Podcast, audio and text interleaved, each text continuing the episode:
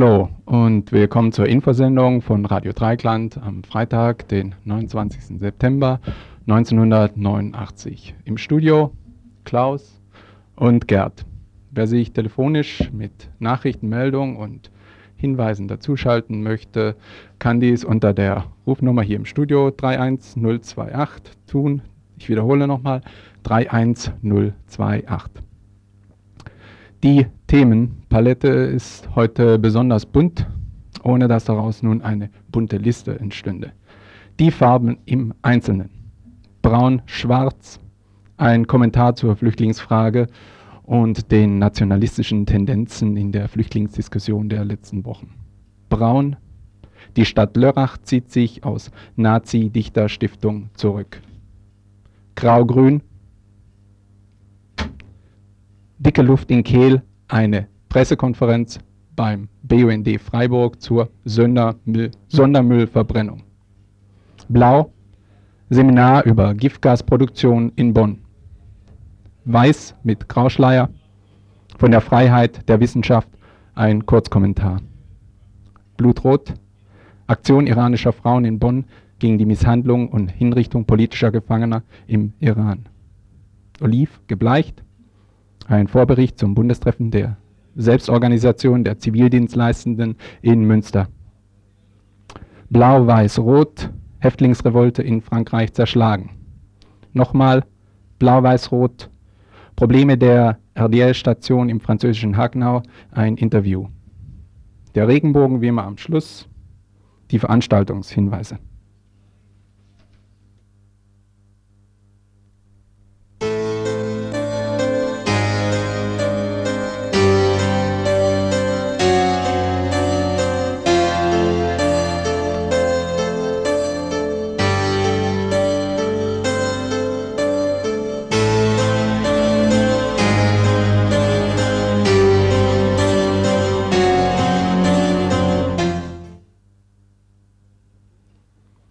Überfüllte Botschaftsgebäude in Warschau, in Prag. In Prag allein sind 2500 DDR-Bürger unmenschlich zusammengepfercht. Urplötzlich taucht in der deutschen Berichterstattung die Forderung auf nach mehr Menschlichkeit, nach der Einhaltung des Gebots der Menschenwürde in der Behandlung von Asylanten. Sind deutsche Flüchtlinge eben doch gleicher als andere Flüchtlinge? Eine Erörterung der nationalistischen Färbung der Flüchtlingsdebatte von Rita.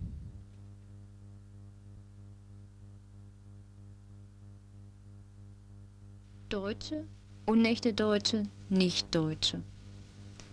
Kein Thema wird seit Wochen mehr von den Medien ausgeschlachtet als das Schicksal der DDR-Übersiedler. Journalisten belagerten Aufnahmelager in Ungarn und der Bundesrepublik, die Grenzen etc. Die Regenbogenpresse initiierte Hilfskampagnen für die DDR-Übersiedler. Überall in den Medien wird für die DDR-Übersiedler geworben in menschlicher und wirtschaftlicher Hinsicht. Mitleid und Hilfsbereitschaft der Bundesdeutschen für die benachteiligten und vom Unglück getroffenen DDR-Übersiedler wird geweckt. Da sich aber einige Bundesdeutsche für rein humanitäre Aspekte nicht erwärmen lassen, wird versucht, in ihnen Sympathie für die DDR-Übersiedler zu entwickeln, indem nach dem ökonomischen Kosten-Nutzen-Kalkül die Vorteile der DDR-Übersiedler gepriesen werden.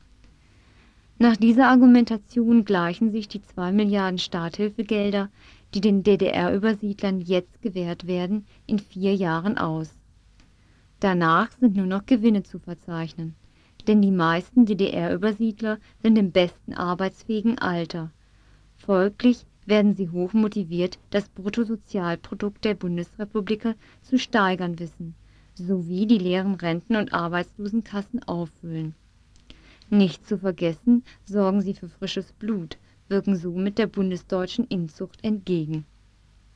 Dank ihrer Kinder wird dem Aussterben der Bundesdeutschen und der Überfremdung durch die Kinder der Ausländerin Einhalt geboten. Halt aber Ausländer und Ausländerinnen arbeiten auch in der Bundesrepublik, werden unterbezahlt und haben Arbeitsstellen, die Bundesdeutsche nicht ausüben möchten. An diesem Punkt bedarf es nun einer näheren Differenzierung der in den letzten Jahren hier einreisenden Menschengruppen. Wie eingangs aufgezeigt, sind DDR-Flüchtlinge und Übersiedler die Medienlieblinge. Schließlich sind sie des bundesdeutschen Geschwister. Der Unterschied zwischen DDR-Flüchtling und DDR-Übersiedler liegt darin, dass DDR-Übersiedler ihren zurückgelassenen Besitz in der DDR nicht in bar zurückerstattet bekommen. Grund hierfür ist die unbehelligte Ausreise aus Ungarn. Glücklich können sich DDR-Übersiedler mit Trabis nun in der Bundesrepublik schätzen. Per Sondergenehmigung dürfen Trabis ohne Katalysator versteht sich die Umwelt verpesten. Bundesdeutsche Trabi-Liebhaber werden die Trabi-Exoten endlich erwerben können. Doch weiter zu den Aussiedlern, die seit den DDR-Übersiedlern von den Medien völlig vernachlässigt werden. Sie haben einen anderen Status, weil die Familienbande nicht mehr so eng geknüpft sind. Aussiedler sind die Enkel der deutschstämmigen Bevölkerung in den anderen osteuropäischen Staaten. Vielfach beherrschen Aussiedler die deutsche Sprache nicht mehr, so dass Nachweise für ihre deutsche Herkunft erbracht werden müssen. Unter anderem gilt als Nachweis ein altes Nazi-Parteibuch, nicht aber ein kommunistisches. Geradezu stiefelterlich werden Ausländer und Asylanten von den Medien behandelt. Da verwandtschaftliche Beziehungen fehlen, wird hintergründig die schreckliche Vision eines zukünftigen Vielvölkerstaates heraufbeschworen. Demnach sind Ausländer als sogenannte Gastarbeiter am besten zu gebrauchen. Falls die ökonomische Situation ausländische Arbeitskräfte für unterbezahlte Stellen benötigt, begrüßt sie die Wirtschaft und Industrie. Bei Überangebot sollen sie aber ohne Hindernisse abzuschieben sein. Denn die Ausländer bereichern sich nur auf Kosten der Deutschen. Dabei wird geflissentlich übersehen, dass die Bundesrepublik ihre Arbeitskraft umso mehr ausbeutet. Gerne frönen Bundesbürger dem Bild des arbeitslosen Ausländers mit seiner Kinderschar, Arbeitslosengeld und Kindergeld beziehend und davon einen aufwendigen Lebensstil finanzierend. Merkwürdigerweise verzichten viele Deutsche auf Kinder zugunsten eines komfortableren Lebens. Zu guter Letzt ist das Augenmerk auf die angeblichen Asylantenschwämme zu richten. Unter dem Vorwand, politisch verfolgt zu sein, leben sie in der Bundesrepublik von der Wohlfahrt, laut dem Urteil einer breiten Masse. Um einem Missbrauch des Asylrechts abzuhelfen, sieht sich der Asylant einem aufwendigen einjährigen Anerkennungsverfahren ausgesetzt.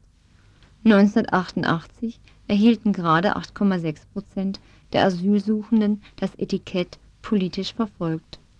Der Rest, 91,4 Prozent, sind Scheinasylanten, eben nur Wirtschaftsflüchtlinge. Für einen weit schärferen Umgang mit den Asylsuchenden plädiert der Freistaat Bayern und spielt dabei eine Vorreiterrolle in der Umsetzung. Anscheinend können die Bayern aber nicht genug von den DDR-Übersiedlern bekommen. In Passau standen die Bayern zur Begrüßung Spalier. Mitmenschlichkeit und Hilfsbereitschaft wurden ausgeschüttet. Die Medien schwärmten vom Sozialverhalten der Bayern. Sollte Mensch ihnen nicht das Bundesverdienstkreuz verleihen? Einen Schatten wirft nun mal jeder. Unwillkürlich drängt sich jedoch der Gedanke auf, dass durch die Zerschaustellung deutschnational beschränkter Solidaritätsoffenbarungen die unmenschliche Behandlung der Asylsuchenden übertüncht wird und sich eine weitere verdeckte Verschärfung anbahnt, geradezu anbietet. Derzeit werden alle Asylsuchenden in Bayern in Sammelunterkünften mit Gemeinschaftsverpflegung untergebracht. Vier Quadratmeter Raum gelten als angemessen. Ein Hund beansprucht nach der Verordnung für die Haltung von Hunden im Freien sechs Quadratmeter.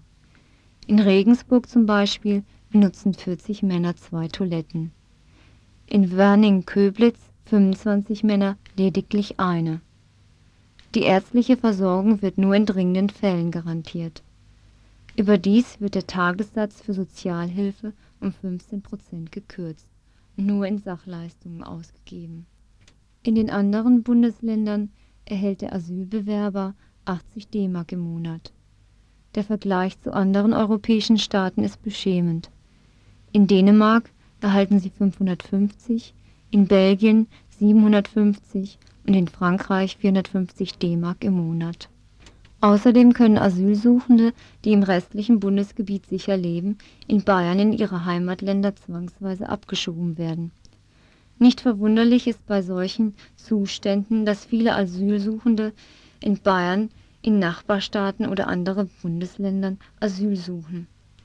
Allerdings werten die Bayern die Abreise als Beleg dafür, dass lediglich Wirtschaftsflüchtlinge in die Bundesrepublik kommen. Im Gegensatz hierzu steht die Aussage eines TV-Kommentators, der ein Recht auf Wohlstand, zwar im Hinblick auf DDR-Übersiedler, als Menschenrecht deklarierte. Wie auch das Bundesverwaltungsgericht feststellte, gelten für die Anerkennung von Asylbewerbern andere Kriterien. Nur wenn die Folter politisch motiviert ist, wird Asyl gewährt. Ansonsten gehört die Folter zu den Traditionen des Staates und wird somit legitimiert. Übrigens, die Anti-Folter-Konvention ist bisher in der EG nur von Frankreich ratifiziert worden. Asylsuchenden Frauen wird die Anerkennung oft verweigert, da der Sexismus nicht zu den klassischen Verfolgungsgründen zählt. Asylerheblich sind danach nicht willkürliche und wahllose Vergewaltigungen in Bürgerkriegen, weil Vergewaltigungen in dieser Situation typische Maßnahmen darstellen. Trotzdem gelingt es der Bundesrepublik durch die Medien in der Öffentlichkeit, sich als überaus asylantenfreundlich zu präsentieren unter anderem unter Heranziehung der schlechteren Lebensbedingungen für Asylanten in europäischen Staaten. Doch nur in der Bundesrepublik existiert eine Einschränkung der Bewegungsfreiheit auf der jeweiligen Land oder Kreisstadt etc. Aber auch diese abwehrenden Maßnahmen lassen die angeblichen Asylantenschwämme nicht abreißen. 1988 reichten 100.000 Asylbewerber ihren Antrag ein. Im Kleinstaat Malawi im südlichen Afrika, kaum größer als Nordrhein-Westfalen, hat innerhalb von 18 Monaten jedoch über 630.000 Flüchtlinge aufgenommen, genauso Äthiopien mit etwa 600.000 Flüchtlingen. Schweden bot 180.000 Asylanten und Frankreich 179.000 Asyl. Weltweit gibt es ca. 17 bis 20 Millionen Flüchtlinge. In der EG halten sich gegenwärtig ca. eine Million Asylsuchende und Flüchtlinge auf. Von Asylantenschwemme kann demnach nicht die Rede sein, nur ein kleiner Teil kommt in die Bundesrepublik.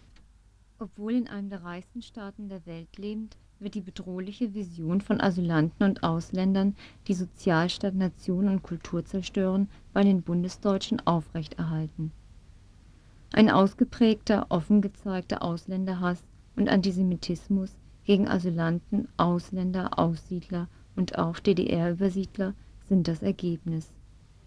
Die ausschließlich deutschnationalen Kampagnen zur Integration von Aussiedlern und DDR-Übersiedlern hatten den umgekehrten Effekt.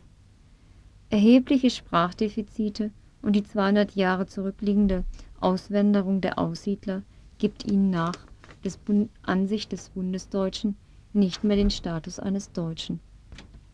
Angesichts hoher Arbeitslosigkeit, Wohnungsnot, Sozialhilfekürzungen soll den Bundesdeutschen der Vorzug gegenüber DDR-Übersiedlern eingeräumt werden. Gerade die unteren Sozialschichten sehen sich mit ihnen in einem Konkurrenzkampf um Wohnungen und Arbeitsplätze verwickelt, in dem DDR-Übersiedler bevorzugt werden ein Blick in diverse Tageszeitungen verstärkt diesen Eindruck, weil einige der ohnehin raren Mietangebote und Arbeitsstellen ausschließlich DDR-Übersiedlern und teilweise auch Aussiedlern vorbehalten sind. Die Wirtschaft lockt jedoch diese oftmals mit unterbezahlten, ausbeutenden Stellenangeboten, weil sie eine hohe Leistungsbereitschaft und Arbeitsmotivation von Übersiedlern und Aussiedlern erwarten. Dass diese Probleme aus der verfehlten und unternehmerfreundlichen Politik der CDU im Abbau von Mieterschutzbestimmungen, Sozialwohnungen, Sozialleistungen resultieren, wird dabei zugunsten der CDU oder der Republikaner übersehen. Obwohl sich die Bundesrepublik zurzeit in einem Wirtschaftsboom befindet vergrößert sich unaufhörlich die Kluft zwischen Unter- und Oberschicht. Dies fördert den sozialen Sprengstoff, für den fälschlicherweise Asylanten, Ausländer, Aussiedler und DDR-Übersiedler verantwortlich gemacht werden. Die vorhergehende Darstellung zeigt, dass alle Einreisenden in der Bundesrepublik den Wohlstand in keinster Weise schmälern. Die Ungleichbehandlung von DDR-Übersiedlern, Aussiedlern, Ausländern und Asylanten widerspricht einer Auffassung, die Würde des Menschen als unteilbar ansieht. Humanitäre Unterkünfte, schnelle unbürokratische Aufnahme, bundesdeutsche Pässe benötigen alle Einreisenden in der Bundesrepublik. Gleiches Recht für alle. der vergangenen Woche. Letzte Woche stürzte sich ein polnischer Flüchtling in einem bayerischen Aufnahmelager in den Tod.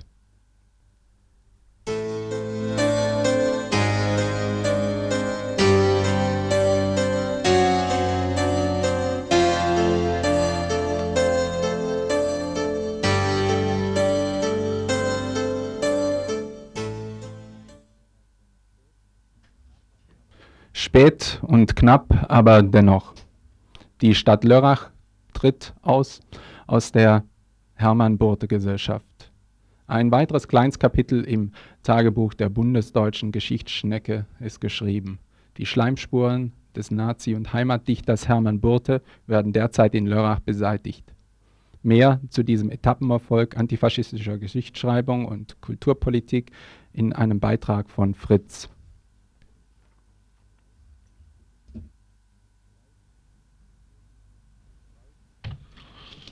Der Streit um den vorgeblichen Markgräfler Dichterfürsten und leidenschaftlichen Nationalsozialisten Hermann Burte geht weiter. Die neueste Nachricht stammt aus dem Herzland der Burte-Anhänger, nämlich aus Lörrach. Debattiert wurde dort im Gemeinderat auf Antrag der Fraktion der Grünen der Austritt der Stadt aus der Hermann Burte Gesellschaft. Der Kenner durfte auf einen bunten Abend und eine heiße Diskussion gespannt sein. Und so kam es denn auch. Der grüne Stadtrat Konrad Bauer begründete zunächst den Antrag seiner Fraktion differenziert. Zwar gebe es den hochgeschätzten Heimatdichter Burte, aber eben auch den Nazi Burte, der wohlgemut dem Terrorregime diente und auch im Nachhinein nichts zurückgenommen habe. Auch die Burte-Gesellschaft habe sich niemals vom braunen Treiben ihres Helden distanziert. Der politische und der andere Burte, so übrigens der Titel einer Rechtfertigungsschrift der Burte-Gesellschaft, sei für die Grünen eben nicht teilbar. Die Burte-Gesellschaft könne ja den Nachlass des Nazi-Barden pflegen, aber bitte nicht unterstützt durch öffentliche Mittel. Wie nicht anders zu erwarten, stießen diese Ausführungen auf einigen Widerstand. Lothar Schrader von der CDU versuchte die Ausführung Bauers als billige Wahlkampfmasche der Grünen zu disqualifizieren. In der Burte-Gesellschaft säßen doch von Gymnasialdirektoren und Bürgermeistern aufwärts nur lauter honorige Leute, denen man bitteschön doch nicht nachsagen können, sie seien Neonazis. Man wolle doch nur den Nachlass des Dichters und Malers Hermann Burte pflegen. Die konservativen Kreise hörten's gern und auch die freien Wähler klatschten artig Beifall. Der SPD-Stadtrat und hauptberufliche Deutschlehrer Armin Beckert aber wollte diese Schönfärberei des unheilvollen Wirkens von Hermann Burte auch im Namen der übergroßen Mehrheit seiner Fraktion nicht hinnehmen. Zwar maße er sich keinen moralischen Zeigefinger gegen die, die sich zu Burte bekennen, an, aber eine künstliche Persönlichkeitsspaltung in den geschätzten Dichter und einen bedenklichen Politiker gehe nicht an. Still wurde es da im Ratsrund und auch bei den vielen Zuhörern. Der Freidemokrat Dr. Friedrich Vortisch ergriff nun das Wort und begründete die Notwendigkeit eines Austritts der Stadt Lörrach aus der Burte-Gesellschaft. Die Burte-Gesellschaft gebe in ihrem jetzigen Zustand keine Perspektive, dass mit ihrer Hilfe der komplexe Burte aufgearbeitet werden könne. Die Burte-Debatte aber sei von außerordentlicher Wichtigkeit, weil Burte wie kein anderer in unserer engen Heimat die allgemeinen politischen Anschauungen des deutschen Bürgertums repräsentiert hat.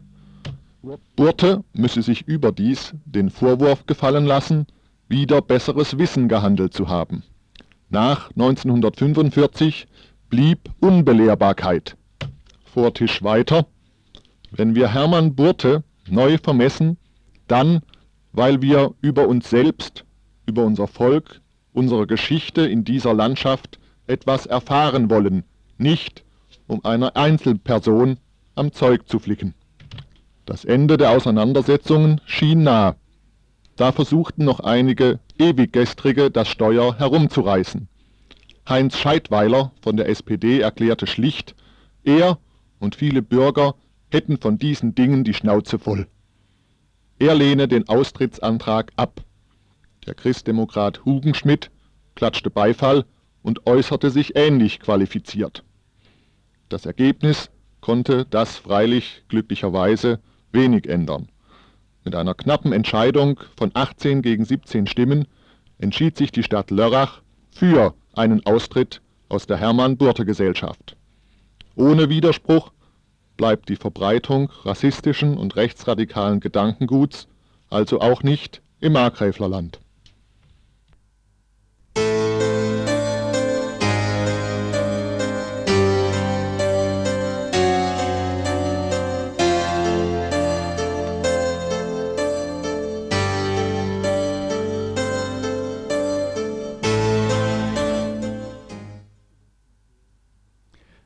Dicke Luft in Kehl, die Giftmüllverbrennungsanlage. Heute schon herrscht dicke Luft in Kehl und dies im doppelten Sinn. Die Luft ist stark belastet und zudem wehrt Mann, Frau sich gegen den Bau des Giftmüllofens in Kehl. Gestern wurden 30.000 Einwendungen gegen die Anlage, ich wiederhole 30.000, beim Regierungspräsidium in Freiburg abgegeben. Heute ein, eine Pressekonferenz beim BUND in Freiburg zu diesem Thema. Rüdiger Engel fasst die Kernpunkte für uns zusammen. Was waren die Hauptpunkte auf der heutigen Pressekonferenz? Ja, anwesend bei der heutigen Pressekonferenz waren sowohl der Bund für Umwelt und Naturschutz als auch die Bürgerinitiative Kehl mit ihren Vertretern. Und wir vom Bund haben zusammen mit dem DBV eine Stellungnahme abgegeben. Und zusammengefasst kann man sagen, dass erstens die Luftvorbelastung heute schon im Raum Kehl über der Grenze liegt, die für den Menschen zumutbar ist. Zwar betrifft es die gesamte Luftvorbelastung an Stickoxiden, äh, Schwefeldioxid, Ozon, PCBs, Dioxin und Furanen. Dazu kommt noch, dass die Bodenbelastung mit Schwermetallen sich heute schon im kritischen Bereich bewegt. Die Umweltverträglichkeitsuntersuchung, die vom Regierungspräsidium vorgelegt worden ist, ist unseres Erachtens nach mangelhaft, weil sie sich hauptsächlich auf die Kaminemissionen bezieht. Die Kaminemissionen sind aber vom Betreiber vorgegeben worden und beziehen sich auf einen sogenannten Idealbetrieb. Das heißt, wird nicht mal der Normalbetrieb erfasst. Und äh, es ist darüber hinaus noch unbekannt, was für Stoffe überhaupt in die Anlage hinein sollen. Das heißt, eine Festsetzung von Kaminemissionen ist unseres Erachtens nach gar nicht möglich. Das gesamte Gutachten klammert dann auch die sogenannten diffusen Emissionen aus, das heißt Emissionen, die durch Leckagen, Transportfehler und so weiter entstehen, die aber nach Gutachten aus den USA den Großteil der Belastungen bei Sondermüllverbrennungsanlagen darstellen. Wir fordern dann vor allem ein Vermeidungs- und Verwertungskonzept, mhm. das auch eine dezentrale Entsorgung mit einbezieht. Es ist ganz klar, dass die heutige Politik der Verbrennung auf hoher See und des Giftmüllexports in die dritte Welt nicht haltbar ist. Wir müssen unseren Dreck hier bei uns entsorgen. Aber es soll auf eine möglichst verträgliche Art und Weise geschehen und da müssen wir uns auch Gedanken machen über eine andere Produktpolitik. Das heißt, wir müssen zu Stoffverboten kommen, wir müssen die Produktionskreisläufe so regeln, dass möglichst wenig Abfall und giftiger Abfall anfällt. Äh, zusammenfassend muss man sagen, dass der Standort Kehl nach allen Untersuchungen, die angestellt worden sind, auch eigentlich nach den offiziellen Untersuchungen, wenn man sie richtig und kritisch liest, nicht mehr haltbar ist. Die Landesregierung müsste, wenn sie eine abwägende und richtige Entscheidung trifft, den Standort eigentlich fallen lassen. Mhm. Was werden denn jetzt dann die nächsten Schritte sein, die, äh, die Bürgerinitiativen und die, äh, der Bund hier, was ist da vorgesehen? Ja, also das äh, Regierungspräsidium in Freiburg wird sich jetzt unsere äh, Gutachten, unser Gutachten hat etwa einen Umfang von 200 Seiten, mal anschauen müssen und auch die Stellungnahme der BI, die auch sehr ausführlich ist, mhm. und wird dann eine Entscheidung treffen. Aus äh, unserer Sicht kann die Entscheidung nur lauten, äh, der Standort Kehl ist nicht verträglich. Aber es ist natürlich nicht auszuschließen, dass der politische Druck äh, von Seiten der Landesregierung auf das Regierungspräsidium so groß ist, dass äh, das Regierungspräsidium sagt, Standort Kehl ist verträglich unter bestimmten Voraussetzungen. Mhm. Und dann einfach einen umfangreichen Auflagenkatalog aufnimmt von 10, 20 oder 30 von unseren Forderungen und damit meint, dass die Sache äh, so in den Griff zu bekommen ist. Das meinen wir aber nicht und wir werden uns auch weiter dagegen wehren. Und wir sagen, solange kein umfangreiches Vermeidungskonzept, das eben auch äh, Stoffverbote und neue Produktionskreisläufe einschließt, werden wir gegen jede Art von Sondermüllverbrennung sein. Mhm. DBV steht übrigens für den Deutschen Bund für Vogelschutz. Wir werden weiter über die Vorgänge in Kehl in Radio Dreikland berichten. Zum Thema noch ein Veranstaltungshinweis. Nochmal Kehl. Morgen und übermorgen findet in Kehl ein Treffen aller bundesrepublikanischen Anti-Giftmüll-Initiativen statt. Die verschiedenen Bürgerinitiativen stellen sich in Kehl vor.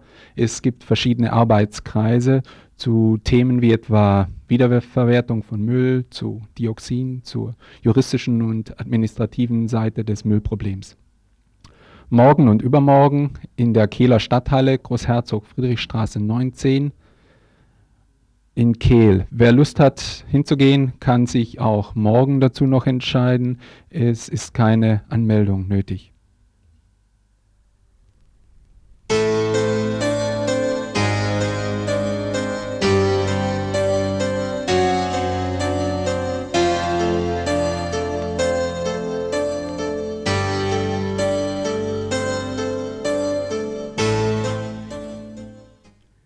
Also wir bleiben jetzt mal beim Gift, allerdings ein anderes Thema, Giftgasproduktion. Dazu findet jetzt am Wochenende in Bonn ein Seminar statt und hier möchte ich nur ganz kurz die Themen, die wahrscheinlich doch die sicher verhandelt werden, vorstellen. Es laufen Referate, drei Referate. Zum einen den Einsatz von Giftgas vom Irak gegen den Iran und gegen die Kurden. Hier wird ein Mensch aus der Türkei berichten. Ein zweites Referat von Dr. Lauermann wird laufen. Jedes Land kann heutzutage Giftgas selbst herstellen, so zur Einfachheit der Produktion von Giftgas. Ein drittes Referat äh, von Herrn Luber wird sich darum drehen, wo liegt der Unterschied zwischen Giftgas und Pestiziden, äh, was auch in das zweite Thema mit reinspielt, also äh, ist eine Anlage, die Pestizide herstellt, nicht eine potenzielle Giftgasherstellungsfabrik. Äh, Arbeitsgemeinschaften am Samstag sollen gebildet werden zu Iran-Irak-Giftgas, äh, zu der Giftgasfabrik äh, in Rabda in Libyen und zum, äh, wo man noch nicht genau weiß, äh, wie weit da jetzt Giftgas eingesetzt worden ist, in Angola. Bei den ersten beiden ähm, Themen wird es sicherlich auch darum gehen, mal zu hinterfragen und zu gucken, was ist bekannt darüber, über eine deutsche Beteiligung an diesen Giftgasfabriken.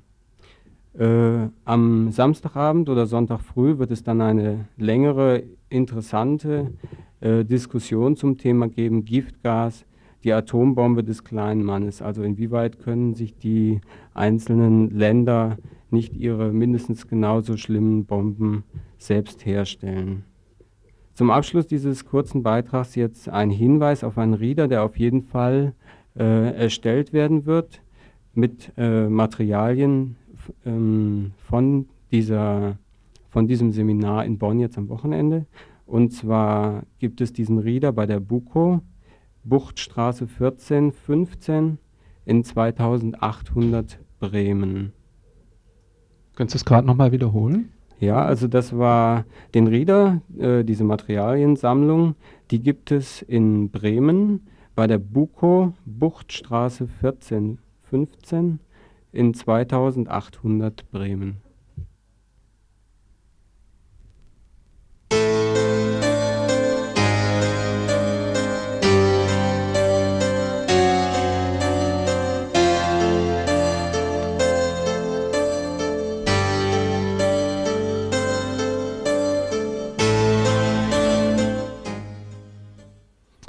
Zwei Meldungen, ein Kontext. Bayer, der Chemiekonzern, verlagert seine Gentechnikforschung nach Japan und in die USA.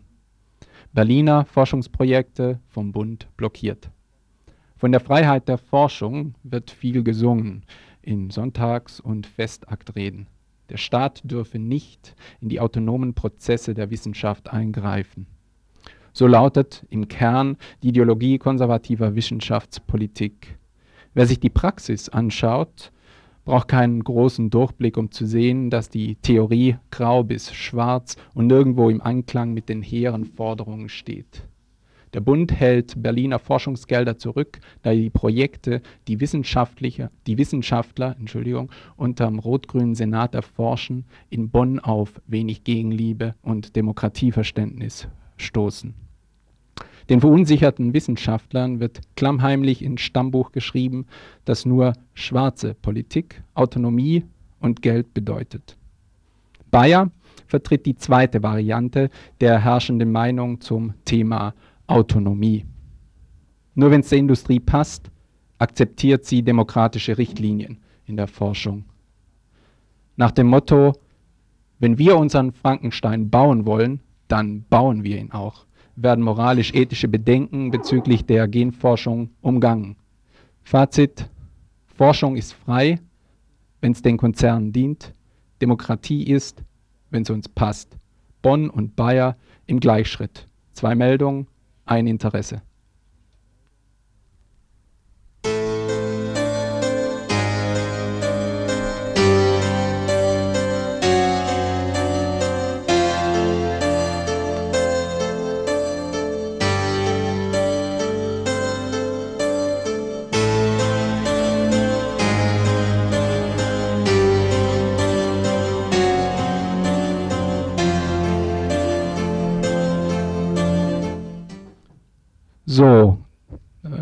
Wir sind zwar schon über die Hälfte des Infos rüber, aber jetzt ein Stück von äh, Art Blakey und den Jazz Messengers mit dem Titel Evidence, was so viel heißt wie Beweis und da äh, das bei uns in der Nachrichtensendung ja auch immer sehr kriminalistisch zugeht, bei Recherchen, bei Materialbeschaffung und Informationenbeschaffung dachten wir, dass äh, dieser Titel vielleicht ganz gut in die Nachrichtensendung reinpasst.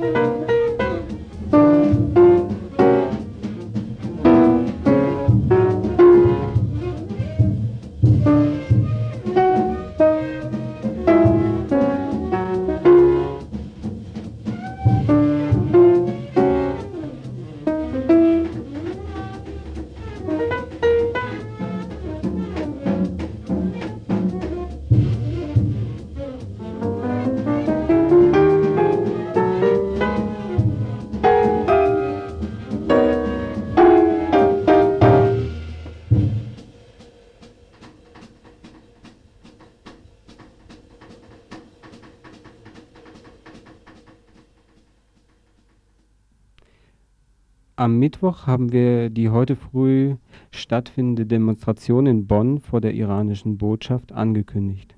Es ging bei der Demo um die Forderung nach sofortiger Freilassung aller gefangenen Iranerinnen im Iran. Besonders waren, ging es jetzt um 82 Indianer, äh, Iranerinnen, die äh, kurz davor stehen, ähm, ja, zum Tode verurteilt zu werden oder sogar hingerichtet zu werden. Auch darum, dass iranische Frauen in ihrem Alltag keine weiteren Verfolgungen aufgrund ihres Geschlechts erleiden sollen. Und es ging auch darum, dass frauenspezifische Verfolgung in der BRD als Asylgrund anerkannt werden soll. Hierzu nun ein kurzer Bericht von Susanne, die heute früh mit in Bonn dabei war. Ja, kannst du mal erzählen, was heute in Bonn, in Bonn war die Demo, ne? Ja, also äh, es war keine Demo, das ist eine Aktion gewesen vor der iranischen Botschaft, ja. äh, die geplant war von TRDFAM, das ist eine Menschenrechtsorganisation für Frauen, äh, von Frauen vom Frauenwiderstandskämpfen in Brunswick und äh, vom, vom, iranischen Frauenverein Köln. Das war so eine gemeinsame Aktion vor der iranischen Botschaft gewesen. Das heißt, vor der iranischen ist auch gut. Wir haben nur die Genehmigung erhalten gegenüber der iranischen Botschaft. Vor der iranischen Botschaft durften wir überhaupt nichts machen. Mhm. Und also wir haben dann da eben Transparente gehabt, äh, haben auch alle Nummernschilder gehabt. Ein Teil der Frauen hat auch weiße Tücher mit Blutflecken gehabt, um mhm. einfach mal äh, diese, diese Zahl von 82 plastisch zu machen. Mhm. Und dann haben wir da, sind wir da gestanden, haben auch Flugblätter verteilt.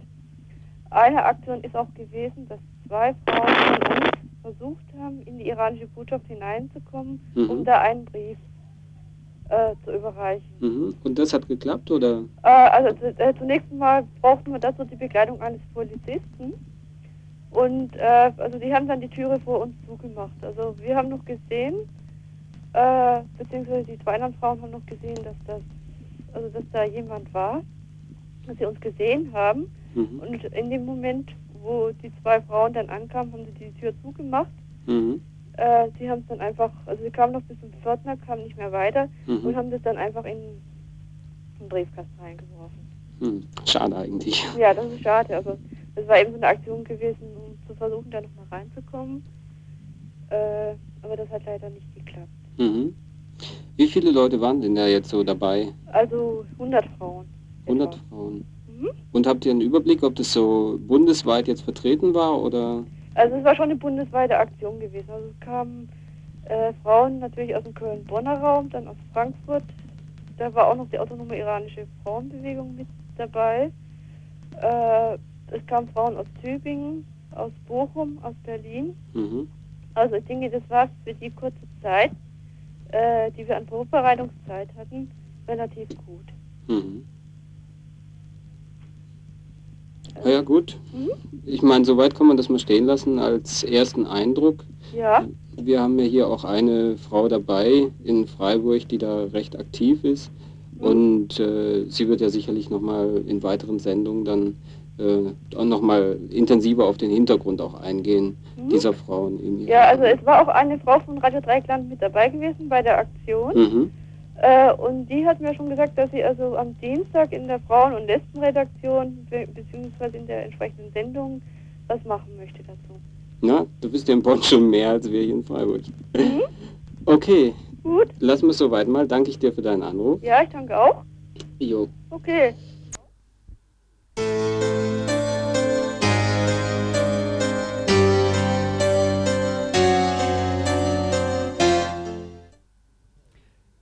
Als nächstes geht es um eine Veranstaltung jetzt am Wochenende der Selbstorganisation der Zivildienstleistenden.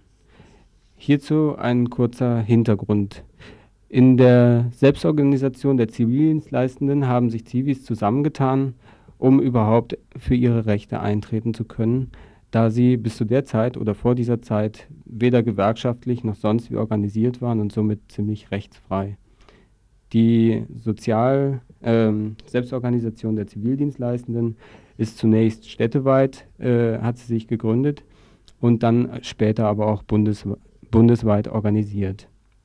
Ähm, sie will politisch für die Rechte der Zivis kämpfen. Hierzu gehört äh, zum Beispiel herauszustellen, dass Zivildienstleistende in erster Linie Kriegsdienstverweigerer sind und erst zweitrangig eben Zivildienstleistende, Ersatzdienstleistende im sozialen Bereich tätige Menschen. Die Selbstorganisation der Zivildienstleistenden hat bisher an vielen Themen gearbeitet, so zum Beispiel zur Zivildienstüberwachung durch Militärs, äh, die Arbeit von Zivildienstleistenden als Jobkiller im sozialen Bereich zum Beispiel, also dass äh, billige Arbeitskräfte, nämlich eben die Zivildienstleistenden, ähm, herangezogen werden und dafür Stellen an, in anderen Bereichen eingespart werden. Auch liefen Aktionen, vielleicht erinnert sich die eine oder der andere, im Juli zur Dienstzeitverlängerung, also zur damals geplanten Dienstzeitverlängerung. Aktionen waren hier Streiks und Demonstrationen. Soweit zum Hintergrund. Jetzt am Wochenende läuft ähm, eine, ein Treffen dieser Zivildienstleistenden in Münster das wohl laut äh, Einschätzung der Veranstalter das größte Bundestreffen seit Jahren werden wird, da bisher äh, bereits über 100 Personen erwartet werden. Mögliche Themen auszugsweise sind äh, ein Bericht von zwei Zivildienstleistenden aus Spanien, die im Moment äh, durch Deutschland fahren und über ihre äh, Situation in Spanien berichten. Dann als weiteres äh, Entwicklung von Ideen zur internationalen Zusammenarbeit einzelner örtlicher Zivildienstgruppen, zum Beispiel Freiburg auch, ähm, im Sinne von Städtepartnerschaften im Ausland. Ähm, dann als weiterer Themenschwerpunkt, der gesetzt worden ist, ist die Zusammenarbeit von Zivildienstleistenden mit Totalverweigerung. Also auch die Zivildienstleistenden wollen sich mit dem Thema auseinandersetzen. Äh, als letztes, was eventuell äh, länger diskutiert werden kann, äh, steht die Novellierung des Katastrophenschutzgesetzes, ähm, also auch benannt als zivil-militärische Zusammenarbeit äh, und deren Auswirkungen für die Zivis auf dem Programm. Zivildienstleistende können demnach nämlich möglicherweise in Katastrophenschutz einsetzen mit Soldaten gleichzeitig äh, an gleicher Stelle und äh, ja eben am selben Ort eingesetzt werden. Wobei sehr fraglich ist, ob das rechtlich überhaupt äh, drin ist. Da auch ein Reporter von uns, von Radio Dreieckland natürlich, vor Ort ist, sind sicherlich demnächst ausführlichere Sendungen und äh, Hintergrundberichte zu eben diesen Themen zu erwarten.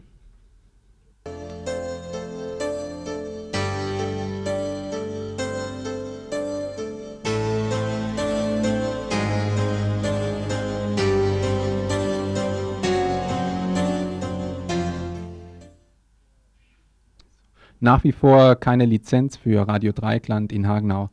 Ein Gespräch zur Lage in Frankreich, das Karl-Heinz für uns führte.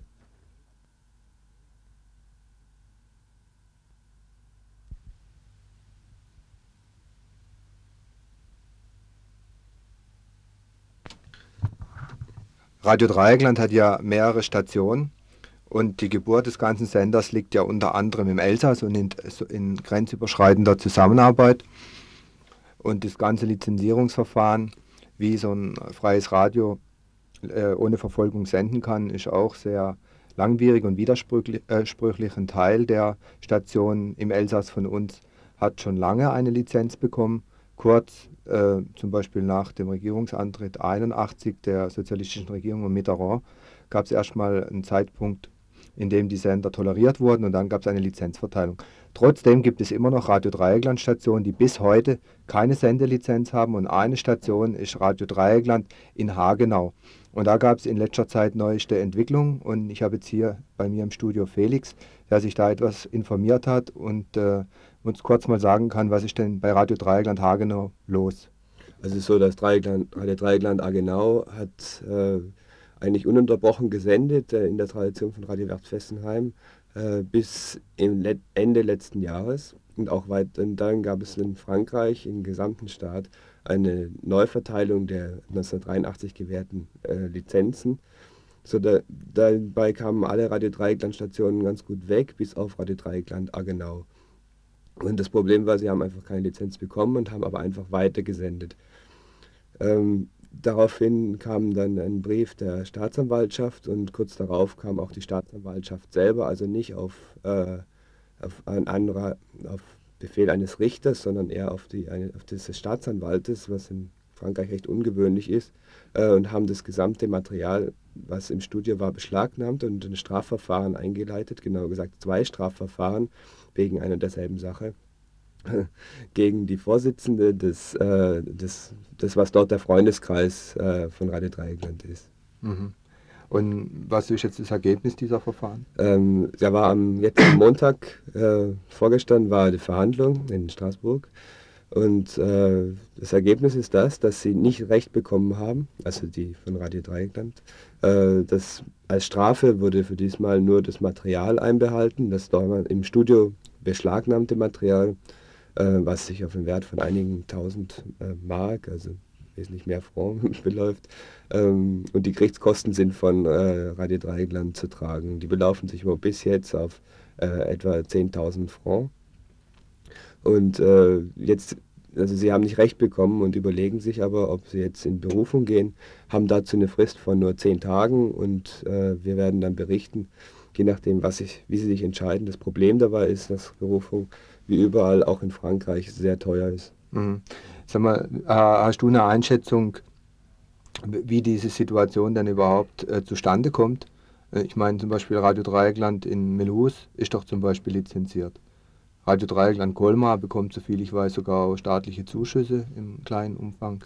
Ja, das ist so, dass in Frankreich gibt es ein, ein in, in einem Gesetz, das 83 verabschiedet wurde, äh, wurde geregelt, dass ähm, nicht kommerzielle Radios, die, denen auch verboten ist, Werbung zu machen, aus einem Pool äh, finanziert werden, in denen die kommerziellen Radios einzahlen. Deswegen, das ist also diese Förderung, die diese Radios bekommen. Das heißt, in Paris geht es den Radios wesentlich besser, weil es dort wesentlich mehr kommerzielle Radios gibt, ähm, als, im, als im Elsass, wo es nicht sehr viele bekommt. Ich könnte mir vorstellen, aber das ist eine reine Spekulation, dass äh, Radio Dreieckland Agenau durch die Nähe an Straßburg ähm, unbeliebter ist als ein Radio, was in der Provinz in Mulhouse sendet, auf dem Land praktisch, oder in Colmar, wo das auch eher eine ländliche Region ist äh, und dass in Straßburg sich mehr äh Stationen drängen. Ne? Mhm. Wobei das ist eine Spekulation. Ansonsten ist es irgendwie so, dass auch in Frankreich sich die Situation verändert hat. Es wurde in dieser Neufassung des Gesetzes Ende letzten Jahres wurde beschlossen, dass auch die nicht kommerziellen Werbung machen dürfen, allerdings nur einen bestimmten Prozentsatz, sodass und dass die Zuschüsse aus diesem gemeinsamen Topf der kommerziellen äh, geringer werden. Das heißt, daraufhin sind viele Radios äh, vor der Situation gestanden, dass sie Werbung machen mussten, weil sie auf einen bestimmten Etat angewiesen waren und auf einmal relativ plötzlich äh, ein ziemlich großer Teil der regelmäßigen Einnahmen aus diesem Umverteilungstopf weggefallen sind. Hm.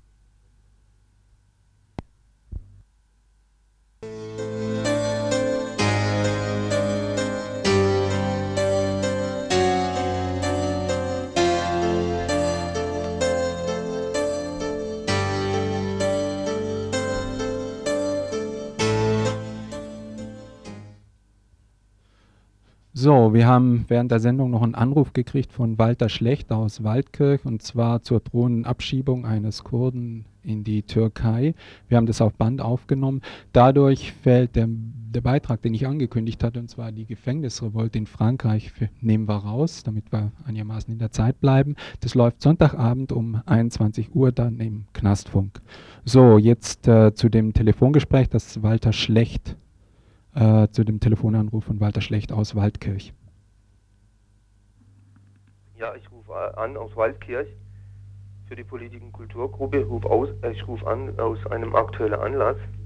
Der Anlass ist der, dass ein Kurde mit dem Namen Yusuf Gedik abgeschoben werden soll. Und zwar eine Fristsetzung bis zum 15. Oktober 89. Die Fristsetzung hat das Landratsamt Emdingen festgesetzt. Sollte er dieser Ausreise nicht freiwillig nachkommen, soll er, sollen gegen ihn polizeiliche Maßnahmen getroffen werden. Das heißt polizeiliche Festnahme und Vorführung zwecks Abschiebung. Yusuf Gedik ist 50 Jahre alt, kommt aus der Türkei, Kurdistan, lebt seit zwei Jahren in der BRD und seit einem Jahr in Waldkirch.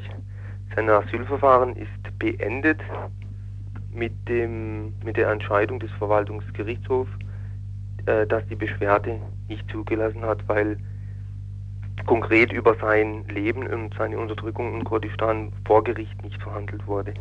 Wir selber haben jetzt, äh, möchten jetzt einen Aufruf durchgeben an alle Zuhörerinnen, alles zu tun, um eine Abschiebung, die, wie es aussieht, mit Sicherheit kommen wird, zu verhindern.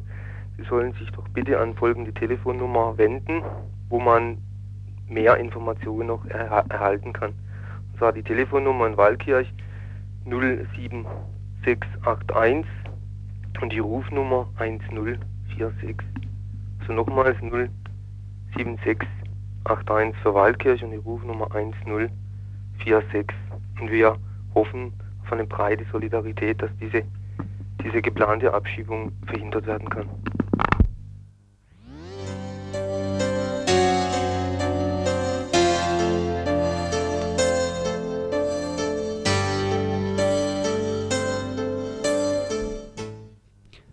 Und wir bleiben äh, in Waldkirch. Und zwar fangen wir an mit unseren Veranstaltungshinweisen. Morgen Abend in Waldkirch äh, wird vom AK Widerstand und Arbeit, Arbeitergeschichte laufen eine Veranstaltung zum Thema faschistische Wirklichkeit und ihre Propagandist propagandistische Umsetzung in Waldkirch. Es wird wohl schwerpunktmäßig zu Kunst im Dritten Reich gehen. Ähm, die Vor Veranstaltung ist geplant als äh, zuerst ein Vortrag mit anschließender Diskussion. Und zwar findet das Ganze statt im Waldkirch-Kollnau, Hauptstraße 19 im Gasthaus Sonne, morgen Abend um 20 Uhr. Ausführlich wird äh, darüber berichten das Radio L, äh, RDL äh, die Elswelle am 6.10. um 20 Uhr. So, noch ein Hinweis aus Waldkirch. Und zwar ist dort ein Tag der offenen Tür am Sonntag in der staatlichen Schule für Sehbehinderte. Sonntag, 1. Oktober von 12 bis 17 Uhr. Und zwar ist es die staatliche Schule für Sehbehinderte in der Wisserwandstraße 50 in Waldkirch. Wisserwandstraße 50 in Waldkirch. Und noch ein Veranstaltungshinweis? Und zwar geht es diesmal um Tübingen. Da findet in der Gartenstraße 15 am Wochenende ein Fest statt. Und zwar geht es da um eine quasi Platzbesetzung aus Protest gegen drei neue Wohnblocks, die da entstehen äh, sollen. Geboten wird Musik, Film, Volksküche und alles Mögliche sonst noch. Start ist morgen früh um 9.30 Uhr mit großem Frühstück. Äh, es läuft Samstag und Sonntag und zwar in Tübingen in der Ludwigstraße 15. Nochmal, also in Tübingen, Ludwigstraße 15 für alle, die mit Fetz am Fest teilnehmen wollen. So, und letzter Hinweis auf den Kinderkongress, der morgen und übermorgen in Freiburg stattfindet. Ähm, Kinderkongress äh, mit dem Thema Kinderleben, mit Kindern leben, unter anderem Arbeitskreise, schulschwierige Kinder oder kinderschwierige Schulen, Rechtsradikalismus und neonazistische Tendenzen, Alleinerziehen, eine Chance neuer Lebensform. Das alles in der PH in Freiburg morgen und übermorgen. Kinderkongress. So, wir haben leicht überzogen, wir entschuldigen uns dafür.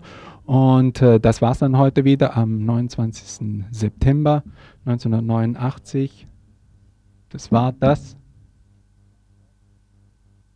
Tagesinfo von Radio Dreieckland.